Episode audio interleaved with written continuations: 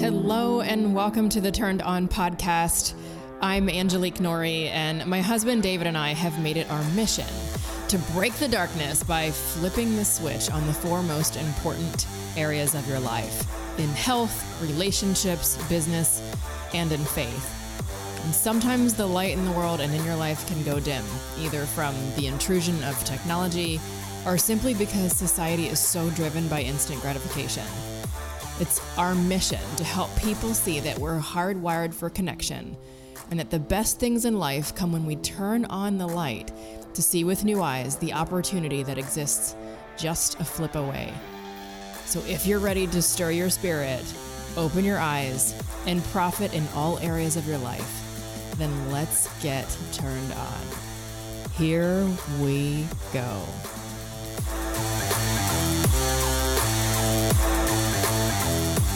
Hey, and welcome back to the Turned On podcast. This is David Norrie, and you know, I'm glad that I have the opportunity to introduce this guest on this week's episode for a couple of reasons. First of all, he's an amazing human being, and he's fun. But most importantly, he is really, really easy and enjoyable to listen to. He's got great stories, he's got an awesome, engaging personality, and on top of all that, he's got an amazing story. Rob Murgatroyd is one of our best friends, and he has a little thing going on called Work Hard, Play Hard. It's actually not a little thing, it's a huge thing. It's a movement. It's for people who spend their whole lives working and they're not enjoying it and soaking up the moment. So here's a little backstory Rob is responsible for putting together Angelike and my second wedding. In other words, we renewed our vows in Greece a couple years ago, and without this man, it would have been possible. And that just begins to tell the story about Rob. He is a doer, he's a connector, he is a, a guy that brings enjoyment to all areas of life. And he's going to tell you an amazing story about how he decided later on in life what was most important to him, and he made a switch. He made a switch in his life and said, I'm going to do what I love to do and that is where work hard play hard came about. And i guys i know you are going to love this man because he is engaging he's fun and his story is going to light up areas of your life i want you to listen to turned on with rob murgatroyd. Here we go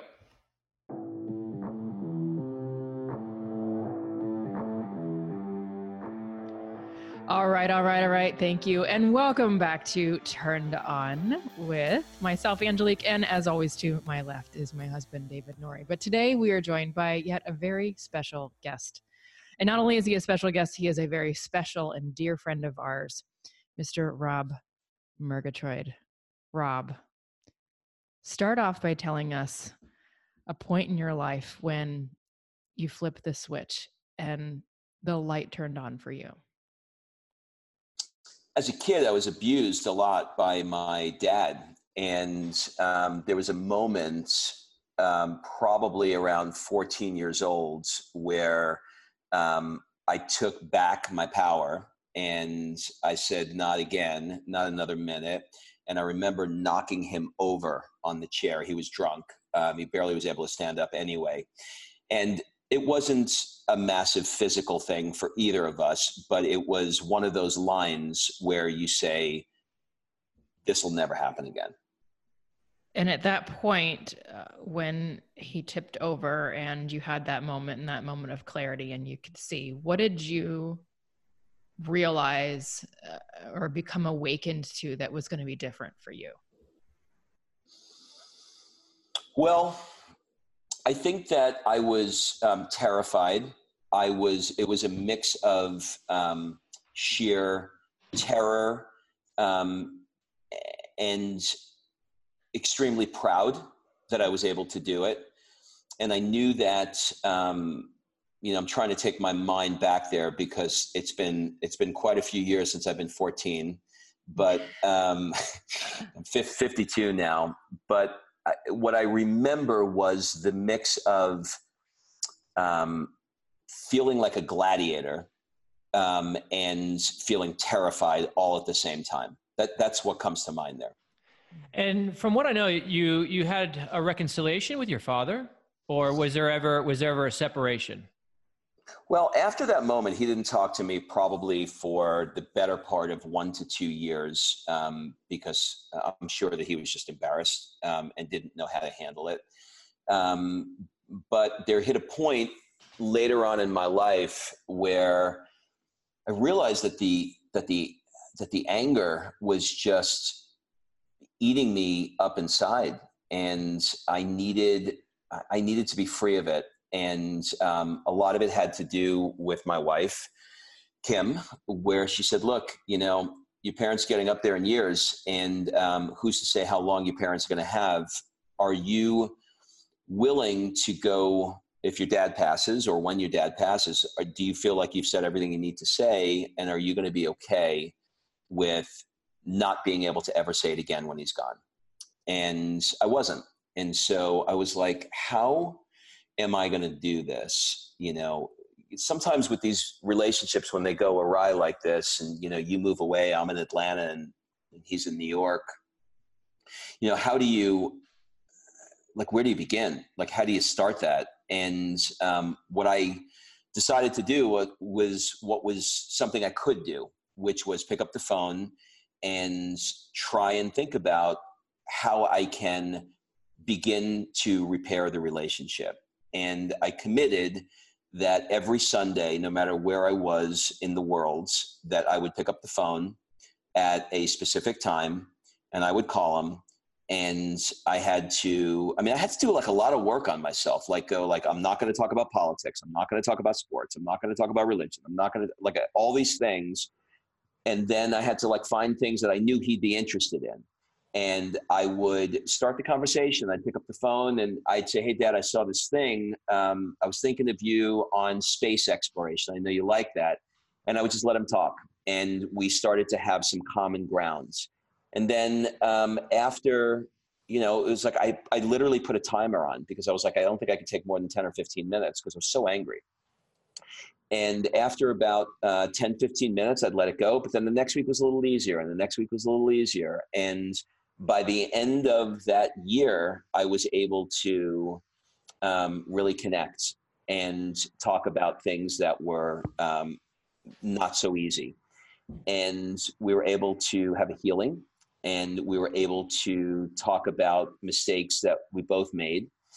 Um, and he got cancer and died uh, the following year. And um, I was able to be with him all the way up to the end and create a real forgiveness. So that that's the most pivotal moment that comes to mind for me.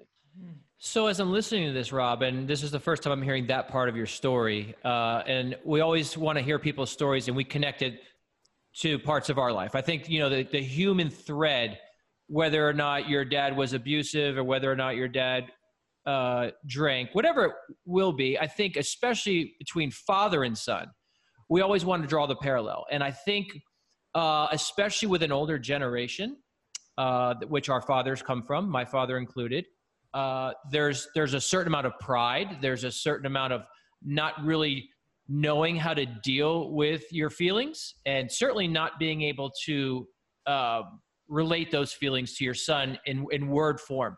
So when I'm listening to you, I really appreciate the fact that you even though you could have held a bigger grudge, even though you could have put up the wall, you decided as the as a man eh, coming into your own right to take the wall down. And you decided to say, "Hey, I'm going to extend my dad this olive branch. I'm going to find out what he wants to talk about." And and then you received really the bigger gift from that, and that's reconciling and and knowing that when he passed, um, there was no there was no uh, resentment. Yeah, no scars. Well, I mean, there might have still been a scar. I don't know. You tell me, but certainly you you did redeem that relationship. Do you think there's something that father and sons listening this could learn from that? Yeah, for sure. I mean, I think I think same-sex parents um, have their share of challenges. I think moms and daughters and fathers and sons, for whatever the reason is, I'm definitely not qualified to answer that one, but that's been my experience anyway. Um, and because of that, there's usually challenges. And um, the challenge that I had with him was, you know, drinking and physical abuse, and um, that created a lot of um, tension. It created a lot of pain. And to answer the question, here's what I here's what I would say. A lot of times, you know, we've heard they're doing the best they can, and being able to put in perspective. Some of this came some of this came for me later on in life where I became a parent myself and I started to understand all of the constraints that parents are under. What is it like to raise a kid? What is it like to, um, you know, have challenges um, with money? What is it like to have your own existential challenges about life and the meaning of life and all the different things? What is it like to be married and, and in a relationship and the challenges that are with that? Um, and when you in his case, when you mixed alcohol into that, um, which is how he just sort of numbed out and medicated himself from all of the the noise that was in his life, um, he became a different person. And so, what I would encourage anybody listening who's in a, a similar situation would be to recognize that your parents are just people. Like, you know, when I think about, I saw a picture recently of my dad when he was like 32 years old.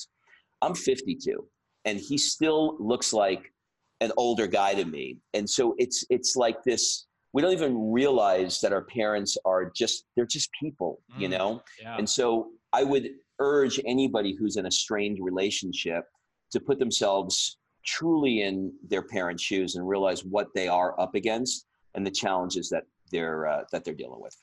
You know what? When you said that, it's so funny because we do. We think that well, you're a parent, you know and, and, like as soon as we had kids as if as if we go into this different mode and we're not the same person anymore and we and we don't have anything else on our minds except parenting and we know as we get older you know my mom and dad they just celebrated their 80th birthday and their 60th wedding anniversary in the same year and my mom's like i i don't feel 80 um, I, I still feel like time's gone by in a flash and you know we're grandparents we're great grandparents but it feels like I just got married to your father because that has a way of happening.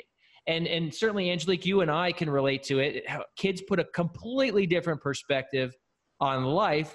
But then again, we still have to have our romantic relationship together. We still have our hopes and dreams. We still have our, our silly moments, our little things like Rob, you know, like the music that we listen to and stuff. But yet, our kids sometimes don't see that. So we're in this unique perspective here where sometimes we're in the middle we have our children and we have our parents. So we see this generational shift and on how life is so amazing and how you learn things. And I'm looking at Angelike and I know I know that she as a mother is still every bit as young and vibrant as when I first met her, but I see her in these moments when she is a mom. And I kind of have to pinch myself and I laugh because I'm like, oh my gosh, that's so mom of you that's something like my mom would do or your mom would do. But I still see her as this young, beautiful single woman that I married sometimes. Yeah, and it's a it's a mix of lot. You know, we all have different roles, right? She's your she's your wife. She's the mother of your children. She's your podcast partner. I mean, we all have these different roles in uh, in life. So it's uh, it's beautiful, actually, how you guys are able to navigate all those different roles and be able to step into all of them. And I, I have a lot of that with my with my wife as well.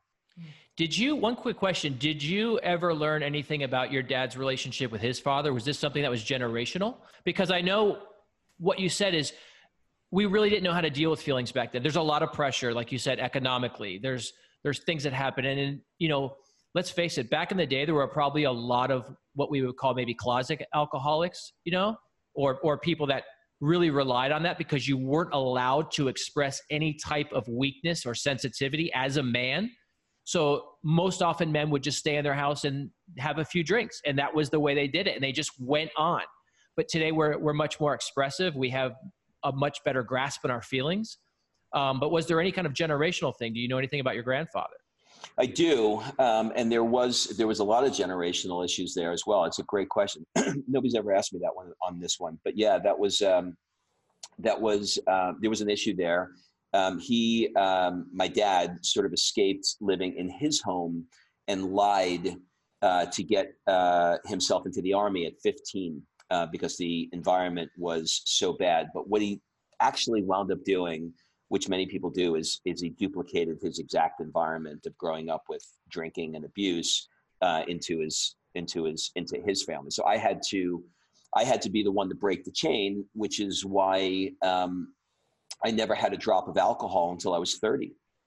Hmm. Um, because I just did not want to uh, to do that, and so I'm hypersensitive right now. You know, my if if um, if my wife raises the voice, her voice at one of the kids, um, I can go right back to that moment.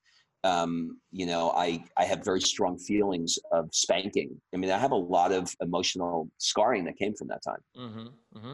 And, and you're, it's amazing. So we are what we call equally yoked with a partner who Kim, God bless her for being able to kind of pastor you through that moment um, as a wife and say, hey Rob, I'm going to recognize this. And I think you need to reconcile this relationship with your dad. I mean, because we look at our spouse as so many things, but it's times like that when you realize what a value of a marriage is for someone not only to be uh, an income earner in your house, for someone not only to help you nurture your kids and and be intimate with you and cook and have fun, but the big moments, the ones that when you're on the altar getting married, you won't be able to forecast, right? So if anyone's getting married right now or you you're a newlywed, you're not going to maybe be able to forecast a moment like you and Kim had. But that's what it means to be um, a partner with somebody uh, in marriage. I, I love that. Yeah, and and having the uh, sorry, Ange, but having the ability to listen to that partner too, because the apart, you know, you have to have the intimacy I, I respect uh, Kim more than I respect anybody on this planet, and because of that, I do whatever she tells me to do um, because I trust that she always has my best interest at heart, and so we have that level of intimacy. Sorry, Ange, go ahead. Oh no, um, I'm I'm glad that you shared that. Well, you know, speaking of generational uh, things, and it talks about generational curses, if you will, or generational ties, strongholds. Um, you know, I look back at my own family and my father's side, my mother's side, there there always seems to be this repetitive you know, ugly tie. And I believe that we have the opportunity to break those things off. And just like just like in our you know world of self-development and podcasts and entrepreneurship, they say that you are the sum of the five people that you surround yourself with. Well, before that really existed and before we started talking about choosing those peers, we were surrounded by our family. And so old generational ties, strongholds become part of our fabric.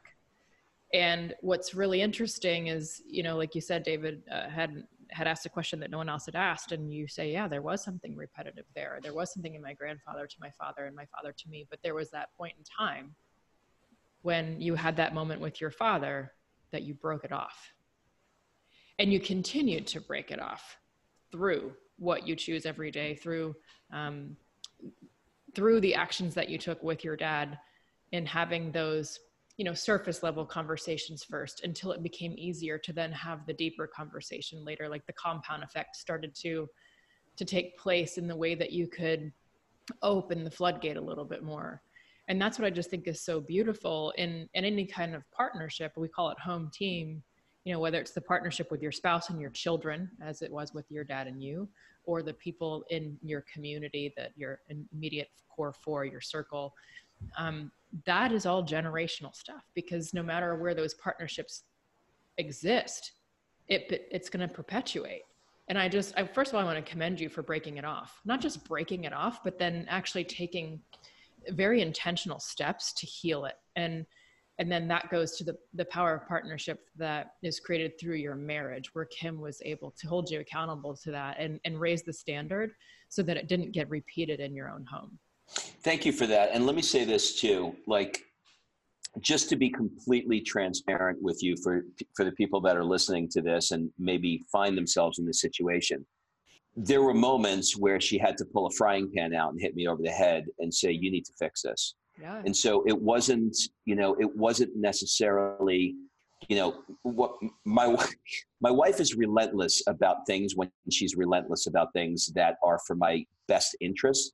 And sometimes i don't listen the first go around. And it takes just a minute for her to elevate the intensity shall we say of the conversation and say like if you don't do this here's what you can expect is going to happen and i think that when somebody really has your back that they can help push you uh, gently and sometimes not so gently into something that'll serve you in the long run.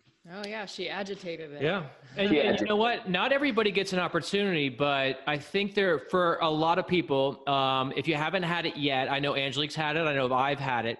There will come typically a point in your life, and it's kind of an aha point where kind of time stands still, and it's almost like a movie, and you realize it's happening where you either have a com- tough conversation with your parents or uh, uh, or kind of a moment where you do the parenting yeah. and it's a very odd moment because you know your whole life you've been kind of subservient to this authority and then you realize hey i'm an adult now and i'm going to say something or do something whether it's in love or whether it's in correction to a parent and it's going to feel weird and you're not going to know if you can do it and you're going to have to have courage and you're going to have to have conviction and humility at the same time. There's going to be a lot of things that you're going to have to have. Some, and some a lot of discernment. Yeah.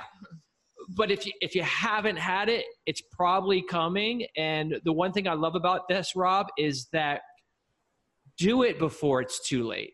You know, do it before. There's nothing worse than living with regret.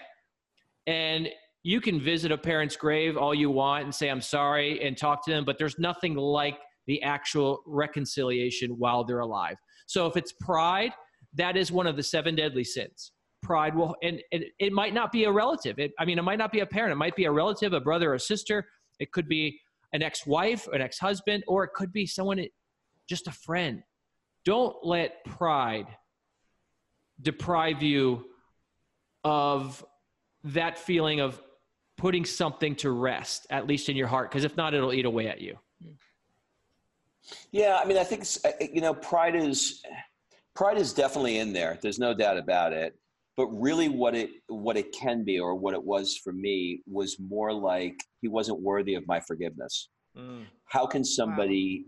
How can somebody abuse a child at that level, um, not apologize for it, and how am I supposed to ever forgive? That was the mantra. That was my thinking. That was my my MO. And I would hardwire that story in my head for years. And then at some point, I started woke up and said, This is not serving me. Like, this is not like he hasn't abused me since I was 14. I get it. It was horrible prior to 14. But I'm I'm an adult now. I'm a father now. I've got to I've mm-hmm. got to forgive and I've got to move on because all, all it's going to do is affect me physically, affect me as a parent, and I'm going to, you're right, live with regret when he's gone. So taking the steps to heal that was really me being willing to say, for me, it was being willing to not justify the behavior, but being able to say, I forgive it. Yes, it happens. It was wrong. And there was a ton of things that he did that was good. Okay. And there was a ton of great time. So I just chose to focus on the other the other stuff. So I'm going to ask you a two-part question. And yes. this this might take a little bit of thinking and and I don't expect any particular answer. Two parts. A, do you still have a relationship with your father?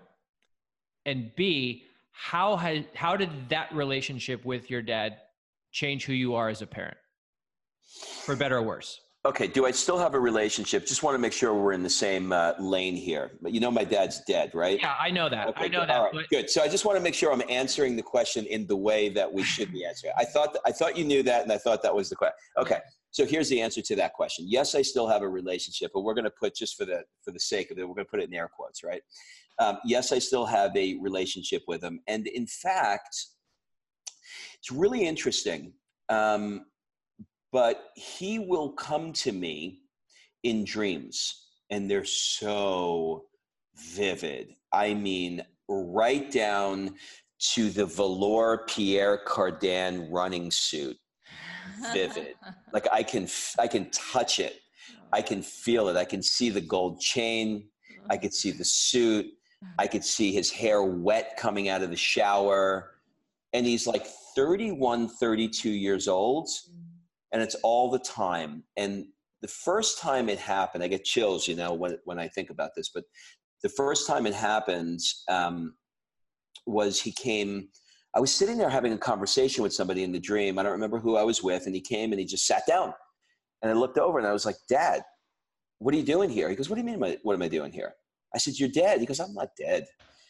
And it was this out of body, crazy thing. And it went, then it went away.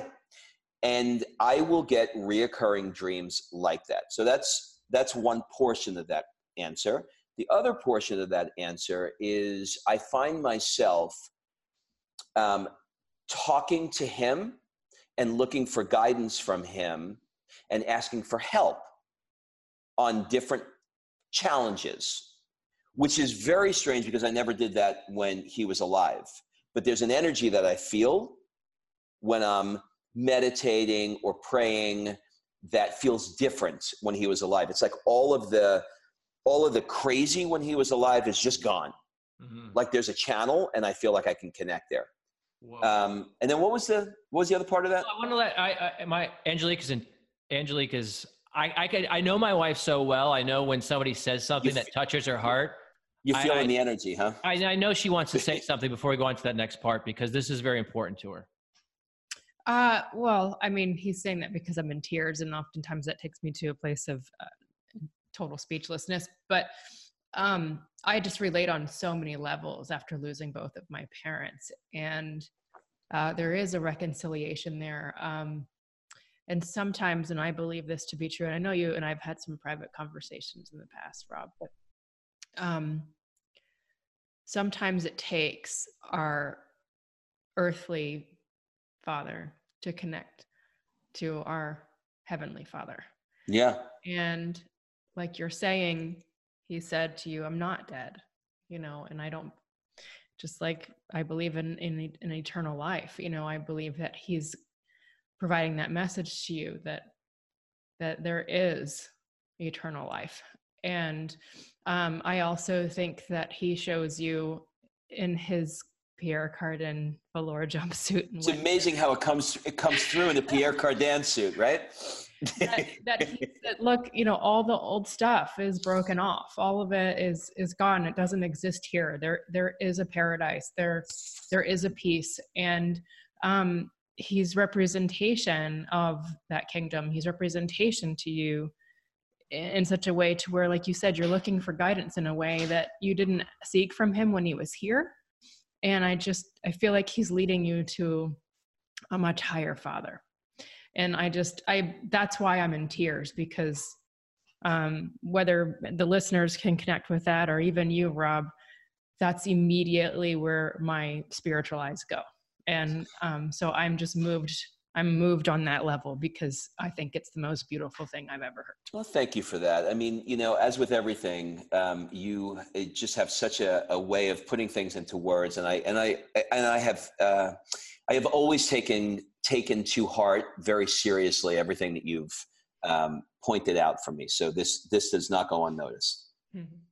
And I know that Angelike, you you know when when you lose a parent, you, you you look for them in dreams, and I know there's been times where Angelike has said you know, I just, I just want to, I just go to bed tonight praying that dad will come to me in a dream or, or mom will come to me in a dream.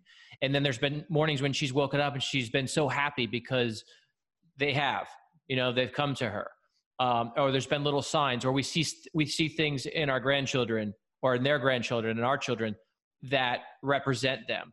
So that brings us to that second part of that question: is you know, um, there's always a silver lining. There's always good things, like you said, that you can take away. It wasn't all bad, and you knew that maybe he didn't know how to express himself, and he he reacted bad. As parents, look, there's times when we lose our patience and we get angry with our kids, and it's the worst feeling in the world.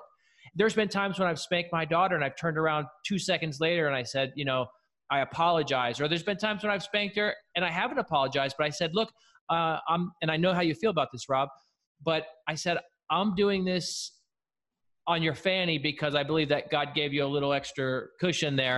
And, and it wasn't, and, and it's not hard, believe me, but it's just something it's it's a tough thing because it's one of those dividing lines that geez nobody wants to feel like a spanking is good and no no parent ever wants to lose their temper with their children but gosh they can they can they can push the right buttons can't they and and and we got to learn how to deal with with how to do that. And there's no like they said there's no handbook when you become a parent to say here's exactly what to do in every situation. So a lot of the times we're flying by the seat of our pants.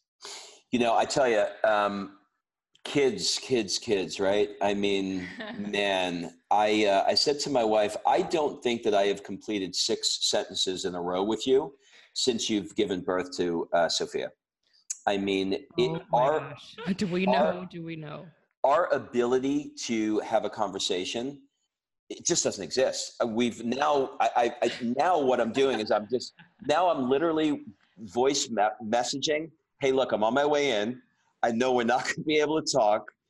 Here's what I want to tell you. And I'll actually download the whole thing because I know the moment I come in the door, Ringling Brothers begins. Yeah. Well, this is this is a great segue because I want I want to you know this is there's so many layers to Rob guys and and this is a this is great because we didn't know where this was going to go and this is a layer of Rob that I think is very important but there's, there's also other layer. He has a beautiful a beautiful perspective on life. Um, one of those people that's if you want to be around somebody extremely fun and gregarious and outgoing and and can take any room and elevate it and lift it up, he's your guy. Um, so much respect for him. So let's talk about kids. Let's talk about parenting um, and running a home based business or any type of business. I don't want to just uh, exclude this to people who run a home based business. Yeah, you're kind of a jack of all. Yeah, let's talk about what it's like DJ master to balance parenting, marriage, and your career, because that's essentially three of the big things that Turned On is about. So you, you mentioned a great point, and we've spoken about this. How do we do it? Well, okay. So what we talked about earlier, as with everything in life, um, will directly factor into how I'm going to answer this. Because I grew up in an environment with absolute chaos, I um, I'm always looking for control and I'm always looking for organization because I had such lack of organization at that time in my life. So for me, the way that I can make this work is by being hyper organized. I am not a fly by the seat of my pants kind of guy. I um, I wake up and um, I go through a ritual of 20 minutes of meditation, 20 minutes of journaling, and then 20 minutes of planning the day. Um, and then I visualize what I want the day to look like. And I include all of the big rocks um, of my life and my day that I want to put in there to make sure that um, that everybody gets the attention that uh, that they need. And um, those big rocks, as it relates to children. Um, for I have a 21 year old daughter who's in California, so that rock is more a phone call during the day to make sure that there's a connection there. Mm-hmm. Um, and we also have a four year old, um, and that rock is at five o'clock when I come home. Um, my phone is on airplane mode. Um, I get a, a, bottle of wine, um, so I can have so I can have a little a little glass or a little glass of champagne. Um, two, one or two glasses is about as far as I can go without feeling it the next day. Um, and it is all the evenings are all about her. So I don't have an expectation any longer to tell my wife about my day at that time. Um, and we will have every single night. I tell my wife I feel like Milton Bradley every night. Um, I it is either family game night mm-hmm. or is it family movie night or uh, we're playing charades. And when I tell you this, I mean seven days a week. Oh, so I come in at five o'clock. And 5.30 she's feeding me. And i don't know if you've ever been fed by a four-year-old but it's like lucille ball with the chocolate. Right? Yeah. i can't i can't actually get it down at the rate that she's putting it in. So i go through that and i i, I kind of like uh, you know hope that i don't get asphyxiated. And when that's done then we sit down at the table and um, we play charades. We play candyland we play go fish.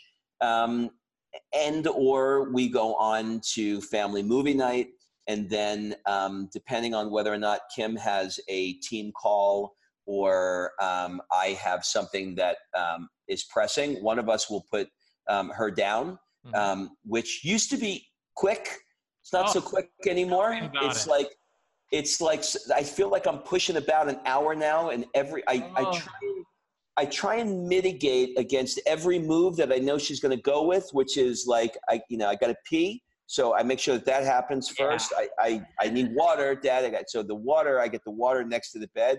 I don't want that book. I need a stuffed animal. So I- like I line up all the objections that I know that are going to Oh, happen. you're speaking to me, brother. Do you know what I mean? So I'm like, all right, look, look, we got we got the stuffed animal, we, we got the book, Yeah. you got the water, you've peed, you brushed your teeth, you said goodnight to mommy. Is there anything else? No, but there's always something that Ugh. comes up. And then um, and then there's all the tricks that I have to go through to actually get her settled down to go to bed. And then I uh, I come out, you know, with like my hair's You forgot about the tiptoeing part. Like, I felt like sometimes I was trying to get out of the kid's room. Like, you don't want to make a sound. Or what if you're, what if they fall asleep and your arms underneath them? And then you're sitting there literally contemplating, okay, now what's my next move? How should I just pull my arm out really fast and hope they don't well, wake up? I up? got it down. I got should I that go down. really? No, I got it down. So I've actually had to move the mattress around because the way that I get out, it creates a creak. It's like Uh-huh. a creaking noise. So I had to move it to eliminate the creaking noise, but then the wood under the bed frame made the second noise. And then the third noise was when my foot hit the floor. That was the third noise. So I had to get rid of all of that. But the trick is we have this baby music that when she was a little baby, she couldn't say baby music, so she calls it baby Mookie. And so I put the baby Mookie on, but if I put it loud enough, which is like a lullaby, it's singing her to sleep. I could put the baby Mookie on loud enough that it'll drown out the creaks on the different thing, and then do that that like like dead man shuffle out of the bed, Yes. where you move like a like a quarter of an inch, and then you stop, and then another quarter, and then you slide out, and then you're home. Now, then- but then for 15 minutes but listen, afterward, you're hoping that is she really sleeping? Because well, I'll tell you where the next. Here's where the next landmine is. The next next landmine is the doorknob. We all know the doorknob, Oh. right? So once you hit the doorknob, that's pain, right? So I had to get the WD forty to put it into the doorknob. So when I do that, and then I can close it. But I got most of it down now. I'm I'm actually good. This is going to be in, moving. well, this is going to be interesting. That was my next statement. This is going to be interesting because um, we are going to be now doing uh, four months around the world starting on Monday. uh, Not around the world, around Europe starting Monday. We're we're going to be in uh, uh, Monaco, Mykonos, Montenegro, Dubrovnik, um, um, uh, Croatia, Lecce, Paris, Florence, Lake Como, um, with a four-year-olds in all different places. So all bets are off. I don't know what's going to happen. You, you know what's funny is I feel like milk has its own his milk has its own tagline, right? Milk, it does the body good. Yeah. Like wine need one wine, right? Like Yeah. wine, and the tagline is wine because you have kids, right? You know, I think like if wine used that, they'd be like they'd sell a lot more. And and the funny thing is, uh, Angelike took me to see Jerry Seinfeld uh, stand up uh, about a year and a half ago for my birthday, and you know Jerry had kids later in life, and he's just brilliant, like you. That whole story right there, that's Seinfeld material. So Jerry goes a similar story. He goes, you know, I have this whole process getting my kids to bed. There's different stuffed animals, different stories, different toothbrushes, different blankets. He goes, Do you know what my bedtime routine was when I was a kid? Darkness. It was darkness. My dad turned off the light. And I'm like, Yes, that was me. There was no routine. Like my kids, even for dinner now, Angie goes, uh, Here's your choice of three things that you can have for dinner. I go, And you know what my choices were when I was a kid? It was whatever my mom made. It was like liver and beans. Where did the where did the evolution of man happen with that? I I think that I think because we had darkness and liver and beans, we said we're not going to inflict this on our children. No and, more. no, no more. And we've coddled them a little bit, which is why yeah. they get the the eighth place eighth place trophy. Well, that's not happening here. I know. That's not. Well, we've we've yeah. we've really learned to appreciate those times. Like yeah. I always tell Angelike, it's amazing. We had to. Speaking of Europe, Rob, you know, we had to go to Europe to have our second child because when you have one, I mean, I know your kids are farther apart, but we had one, and there was just, how do you have a second one? That one's always there. You think you're alone, guess what? You're not, and you're you almost got like, you know, you got this fear. Angelike's like she can never really relax because is the kid are the kids going to walk in right so we literally went to europe and left ella with the grandparents and that's how phoenix got here it's crazy she said to me this morning uh, the other uh, uh, last week she said uh, dad you know you can't a troll this kid right i said i can't what she said you there's you cannot a troll me I said, Whoa. I said, okay, so we're at that stage. We're at the trolling stage, huh? they they know, and, and they get smart, and then when they say things like that, you're like, you are you're not really four. You're a little person in there. You're messing with me right now. That's not something that comes out of a four year old's mouth, and we're just humbled by it. Phoenix does the uh, time. So like she'll if I gave her, you know, if there was an ultimatum like, listen, you'll get that snack or that dessert as long as you eat this and then somehow she'll find her way to the snack or dessert before she ate that and i'll be like phoenix i told you that you had to have this first she goes sorry mom i got distracted. You're three. Yeah. And you know what distracted is? Yeah. you sticker you know like they're they're funny the stuff they're, that comes out of their mouths i'm telling you. babes yeah. It's fun. So uh here here's a great segue. You mentioned um in this past segment, and we're going to get to this this my favorite one here. You mentioned that everybody in your house after five, mm. uh, everybody I got wrote it down. Everybody gets attention that they need. Meaning, Kim gets the attention that she needs. Sophia gets the attention that she needs. You call your your daughter who's in college. Mm-hmm. Um, geez, that sounds very familiar with what you're awesome at, Rob, and that is giving people really what they need and making them feel super special and giving them that extra attention and and that's where we're at with with your latest endeavor. Um, tell us about what you're doing right now that you're super passionate about. Well look it's a um, it's a mission that i uh, feel like i'm on here because I, I recognized recently that when you're around people that love what they do so here's what um, here's what i uh, what i realized.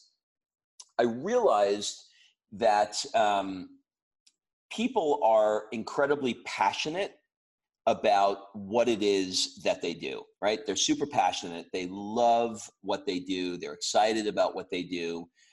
But all they do is that. And we are so much more than just the work that we do. There is so much more in the world. There's so much more that we can be doing and so I just became super passionate about sharing that with the world. And and so I have to tell this story. I'm going to tell it briefly.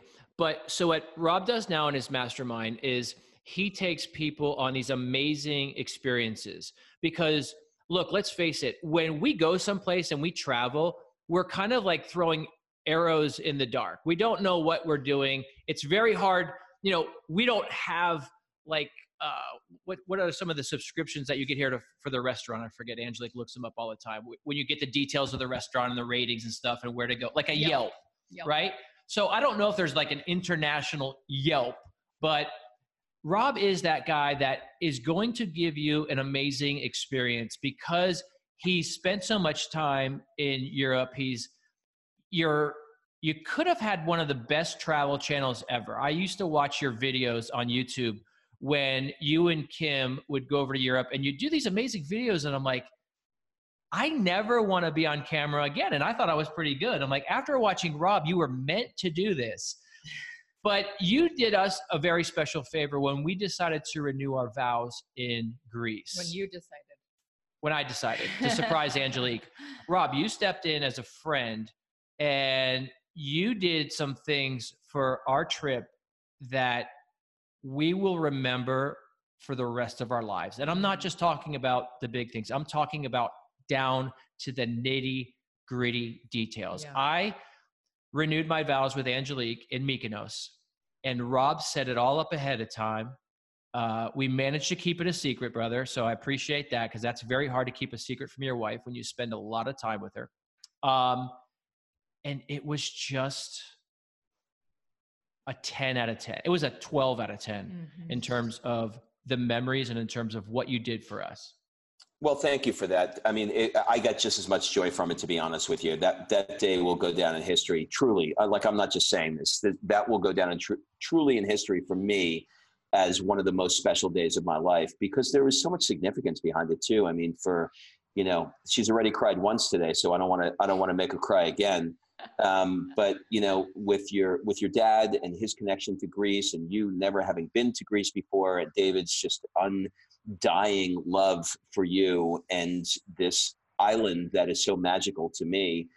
Um, just putting all of that together and, and my desire to really create magic moments for people, it was a no brainer for me. I was I was excited to do it. I mean, I just I spent you know days making sure that like you know, like if I could have called somebody to find out exactly where the sun was going to be, I was going to do that too. Like I wanted it to be perfect, and that's just that's just something that I really, really enjoy um, doing for people. And I I recognize, like I you know, I started to say earlier that when you when, when you're an entrepreneur today, most of the people that are in my sphere are entrepreneurs that absolutely love what it is that they're doing. They've made a decision whether they went into network marketing or they went into creating their own courses or they're an author or they're television host, whatever. You've made a decision to leave something that they don't like and go into something that they do like, and they're super passionate about it. But the problem with that, that I see, is when you have something that you're very passionate about that you don't view as work, then you create this container of you sort of saying, like, I'm just going to keep working because I'm getting filled up. It's giving me everything that I love mm-hmm. and it's so exciting. And you just do more of it because you don't see it as work. And so you just keep doing it. And the problem is that there's all this stuff that's going on in life that you're missing out on because all you're doing is banging your head against the laptop, the computer, the podcast, the book, whatever. And there's just a lot of things that are happening. And if I didn't force people to get out from in front of the things that they do and love so much, they wouldn't do it. And so I decided last year that I was going to create an environment. And I don't love the word mastermind, but I don't know what else to call it. So I'm kind of calling it the unmastermind now mm-hmm. because it's like the other white meat, you know? I don't know. Yeah. yeah. the uncola, it's one of those things. I'm not crazy with the word either. I get it. I don't love it, um, but but basically what it is is you know I'm taking a group of people. Um, there's 20 of us now. We're we're flying out on Monday, um, and you know, uh, I can give you a little idea if you want of what yep. that looks like. So um, on uh, on Wednesday, I'm looking at my list here. On Wednesday, I have uh, helicopters that are going to meet them in uh, in Nice and helicopter them into Monaco. Um, that night, we're going to be doing a dinner at a place called Le Grill, which is um, at the Hotel de Paris, which is across. If you ever saw like uh, James Bond's Casino Royale, um, it's across from the uh, casino and uh, we've got some speakers there that are going to be talking about what it's like living in Monaco. The next morning, we're going to wake up and do a vintage car ride through the French Riviera, uh, where we've got cars from the 60s and 70s, oh. uh, Rolls Royces, Ferraris, oh, AC. That sounds awesome. Um, oh. And then we're gonna we're gonna do a, uh, a goal setting masterminding session in a castle um, overlooking uh, the Mediterranean. I have a speaker that's flying in. He runs the largest nonprofit in the world. Um, there's a lot of uh, a lot of companies, uh, a lot of hospitals that will throw away ultrasound machines. Uh, they're not that old, but they'll get rid of them, things like that. So um, he'll take medical uh, equipment that is still really good, but the, the states get rid of it, and he's uh, distributing it in Serbia, and he's going to come talk about legacy. Um, yeah, in what it's like to really leave a legacy. So the theme that I'm doing is, you know, these the person who created the Rolls Royce from the 1960s had a vision for that car to be here 100 years from now. And the person who built the castle that we're having the mastermind in um, had a vision for it to be here several hundred years from now. And so he's going to talk about what's your legacy. Um, and then we're going to walk through the village of Eze. Uh, and then the next day, we're going to take um, speedboats uh, to Saint Tropez. um, walk around um, the town of Saint Tropez, do a little partying in Saint Tropez, and then we'll do a we'll do a, a wrap up um, in uh, in Monaco. Um, but the idea is, and at the end of the year, we're going to do uh, we're going to Italy, and we're going to do uh, some truffle huntings, truffle hunting with a pig well, or a dog. Know, Rob, you said you said you were a detailed person. I don't see it. You don't see it, right? Um, I, can tell, I can tell you exactly what time this is all happening. I love the, it. I the love idea it. is to do things with people that they wouldn't normally do. And here's why. At the end of this, what's going to happen is they're going to come home and they are going to have access to a higher level of thinking and um, with the collaboration that they're going to have from the people that they're with that's going to help grow their business because they're looking at things in a different way. You can't your best ideas come in the shower because you're not standing at a computer or you're not forcing something in front of an iphone. You're getting away from something and then your ideas come.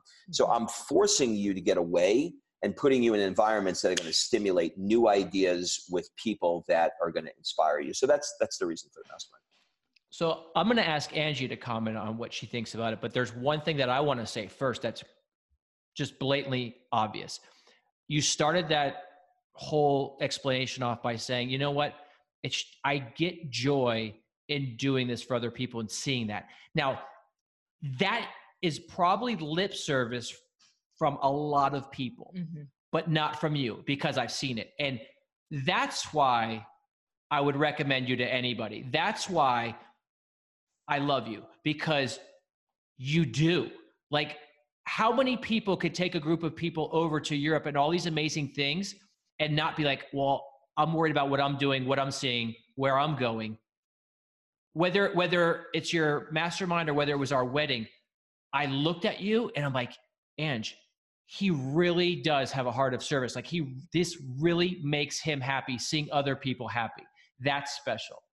Oh, thank you for that. Love you back, and it is definitely something that I I love to do. And I think I've had, I think I had a uh, a little epiphany about why that is, um, and it came from um, it came from our mastermind. I'll get into the story another time with you, but but basically, I realized that the joy that I had from my dad was the only time that he wasn't drinking and abusive and um, really just horrible towards me was when we were on vacation.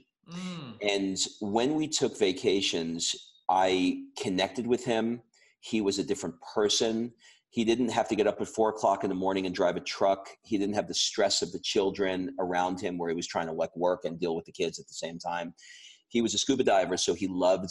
Um, we always went to the Caribbean, so he loved diving, and so he was a different person. And I believe that I linked up in my mind that, um, like, all I wanted, like, I would dread dread, dread, dread the end of a vacation because I knew when I, the vacation was over that he was going to be back. Mm-hmm. And I would love the planning to go on the next vacation because I knew he was going to be different. Uh-huh. Mm-hmm. So I think that I've linked up some of this in my mind, um, which is probably explains why I'm going to be gone for the next four yeah. months. well, that's full circle. I mean, we we we started off talking about your dad, and totally. then how it came full circle without us even knowing. That's pretty cool. And so, you know, kind of tying it back into turned on is that dark moment has now left a legacy of immense, immense light for yourself and for all the people that get to experience uh, work hard, play hard. And I, I love my favorite, and everyone, they're probably tired of listeners. Are you tired of hearing me talk about the divine order? Um, divine order to me is is like the divine order of all creation and how God went from a formless void place to the beautiful earth and life that we now experience. And um, it's interesting when you look at the divine order in in terms of our life and our meaning mankind and what you're doing honors that so beautifully. You know people need to work from a place of rest. You know and culturally we're trying to rest from a place of work.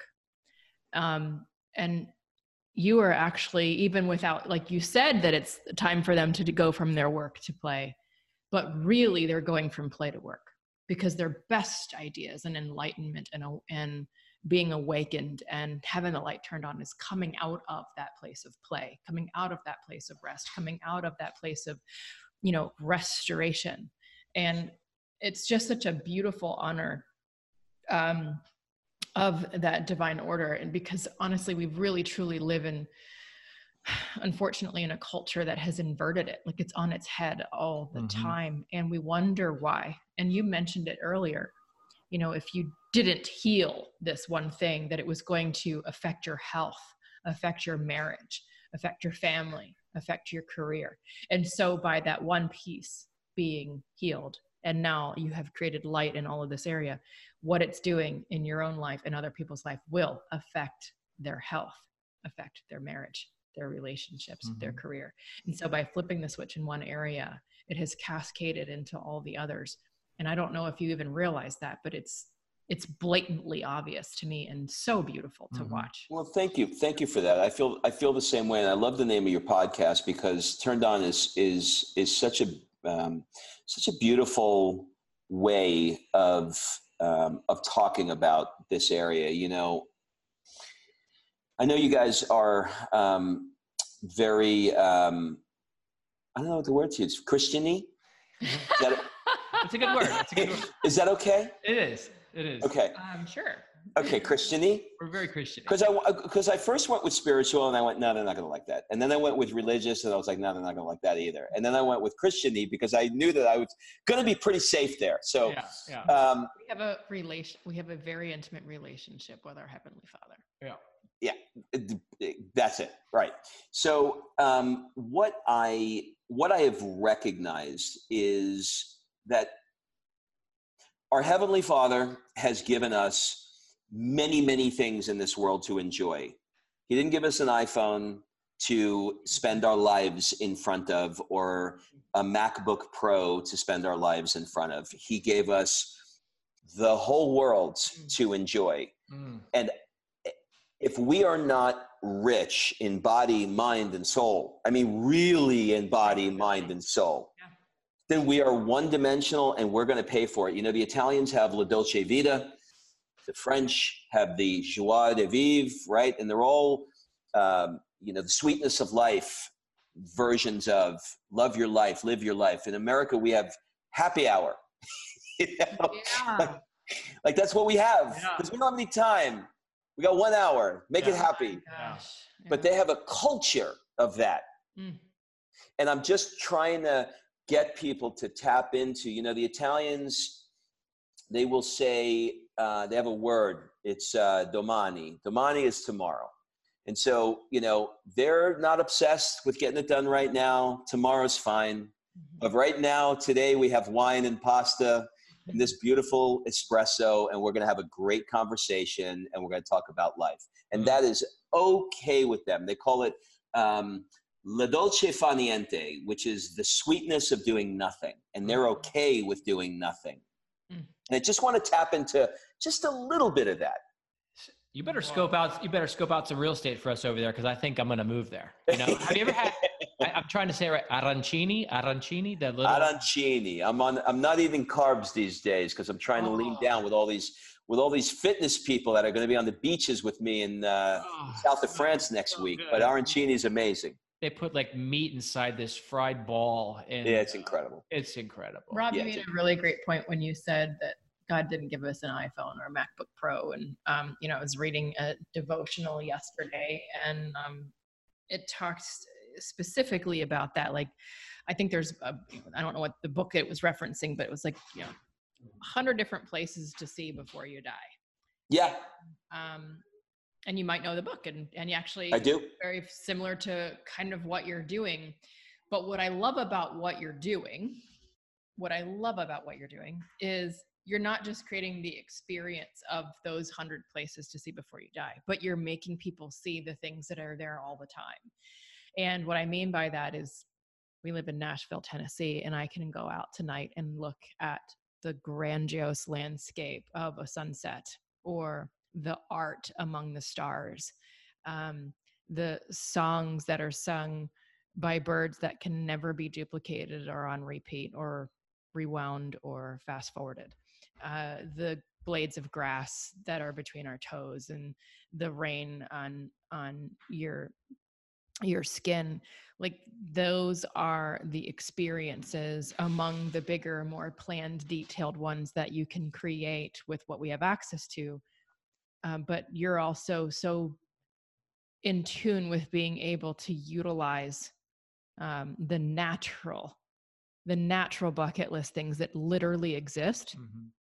every day that we miss that we yeah. miss you know? That's so beautifully said. I had um, I had somebody in the uh, I did a an earlier mastermind in uh, Boston, and uh, one of the experiences that we had there was I brought someone in um, to sing opera from the Metropolitan Opera House, and the moment that she started to sing, the room just broke out in tears. They just started crying. And you know there is magic in song. There is magic in everything that she mentioned. So yeah, thank you for saying that.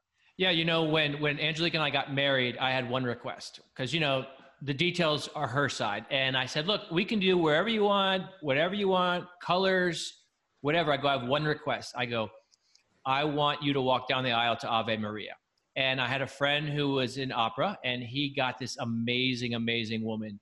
And I'm sitting there at the front of the church, and I'm with my groomsmen, and the back door opens, and the light comes through, and Ave Maria starts playing and I mean, like, you know, as a guy, it's okay to shed a tear. It's okay to have like that one tear come down, but you don't want to be like, you know, you don't want to be a slobbering mess. You want to maintain your composure. And I had to do everything I could just to just to keep that one tear rolling down and not lose it. But music is amazing. Yeah, it's amazing. I mean, it's it's it was one of those things where um, this girl in the uh, this woman in the Boston Mastermind, she so she sang opera at the um, Metropolitan Opera House. And um, I just felt like, I don't know why, I just felt like it would be interesting to have her sing. And so um, we're in this Italian restaurant in the Boston, in Boston's North End. And this like 95, 95 pounds woman just closes her eyes, no microphone, no music. Oh. And she slowly starts to sing. I'm telling you, ask anybody who was there, within 10 seconds, tears were rolling down our eyes that we could not control at all. Mm. I mean, it was vibrationally something I never felt before. It was emotionally something I never felt before. I'm looking at our mutual friend Lori and Chris, and they're just bawling. And I was like, like, what happened? Mm. And there are so many experiences, you know, to use your point a second ago, Ange, there are so many experiences that we just walk by that we don't even know are happening. And it, you know, look, I'm not saying that we need to spend the rest of our life, you know, sitting in a field and looking at the grass because then they'll come take your furniture, right?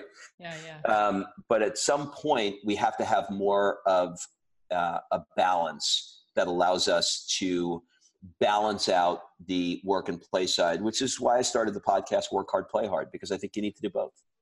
Amen to that, brother. Amen to that. I mean, obviously we could we could do three hours with you and I would never get tired of of of what you have to say because some of it's profound, some of it's funny, some of it's uh, enlightening. I mean, there's there's so many layers to you, like I said earlier, You're and I appreciate goat. that. So what I'll, what I'll say is, you know, later on tonight, Rob, when, when you and I are drinking a glass of red wine in our, in our daughter's separate bedrooms, right? Um, and we're, we're maybe chewing on their Lunchables, and making a little Lunchable sandwich for ourselves. one, one or two never hurts. And we're watching, you know, Finding Nemo for the 37th time. And we're, we're just realizing that this is good.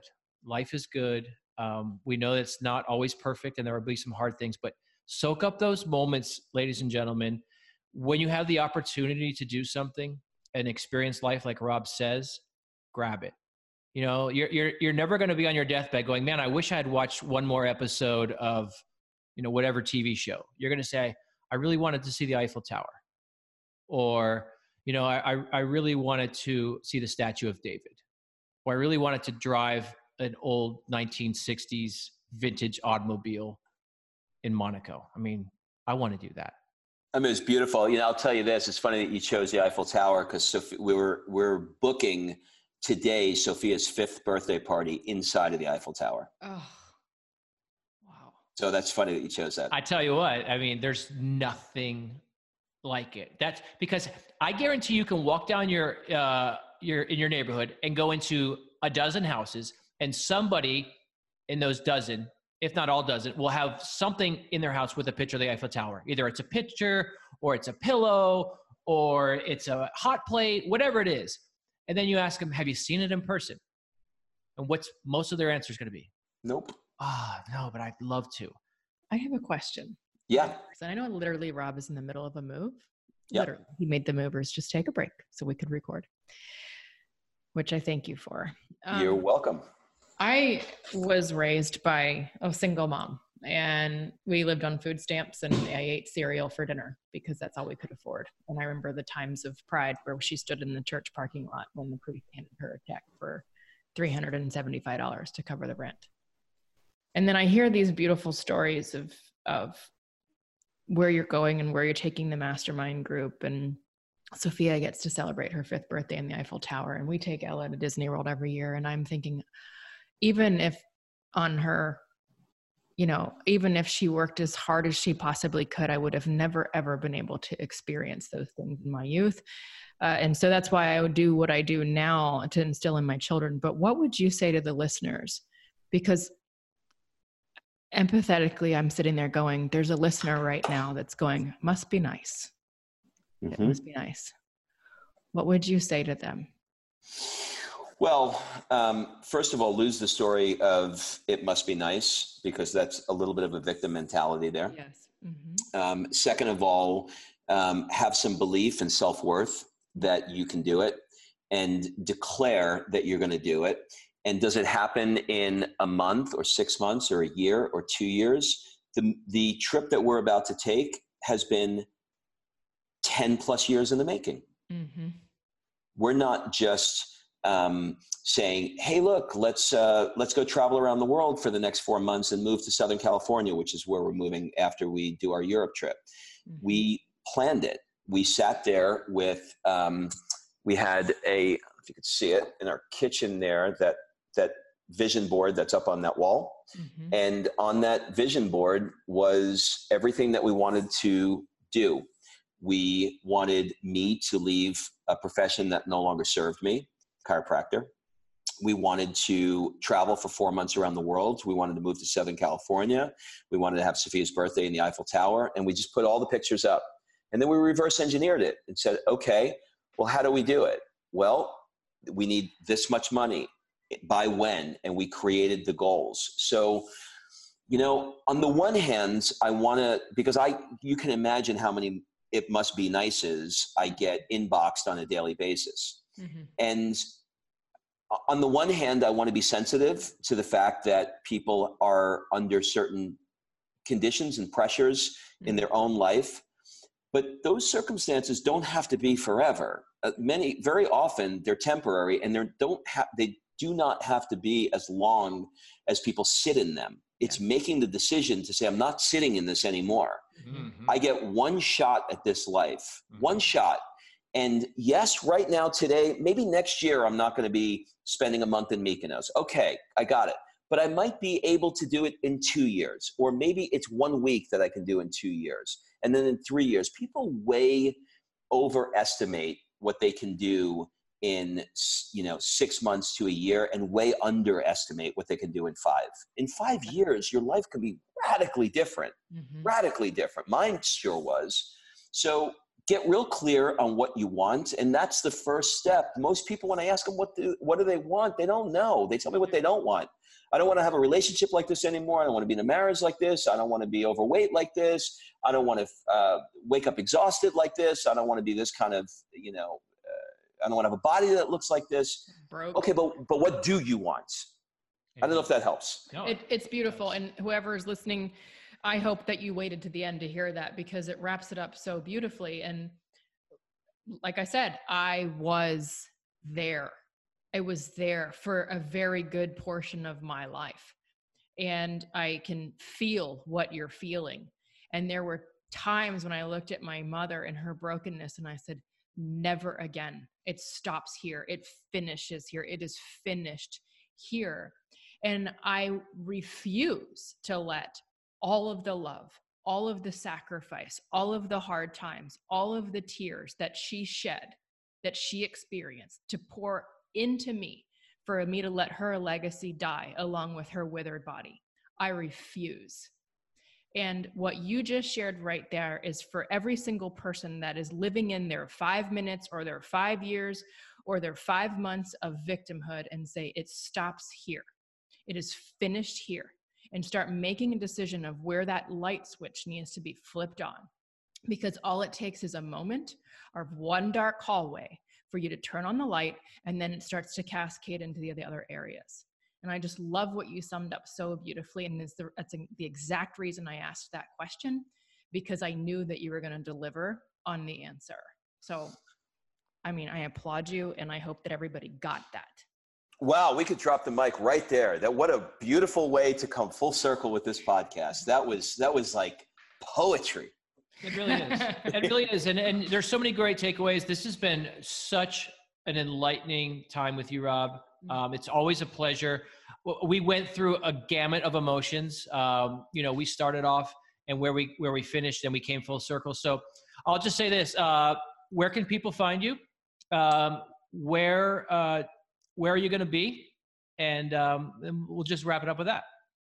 Where am I going to be? You mean in terms of location? Yeah, like I know you're going to Southern California, but where, where can they find you? Are you are you going to be? Um, you're doing more masterminds. There's a waiting list now, correct? Yeah, the mastermind is full. Um, I haven't uh, announced where we're going, what we're doing, or how many people are in the 2020 mastermind yet, but uh, our mastermind is currently full. Um, and uh, if you want to learn more about it or you want to fill out an application to uh, cons- be considered for the 2020 mastermind, go to workhardplayhardmasterminds.com. Awesome. Work hard, play hard, mastermind.com. Thank you so much. Thank you. I am like you guys. I, you guys, you guys are wonderful. I, I know you know that I feel that way, but I love the two of you so much.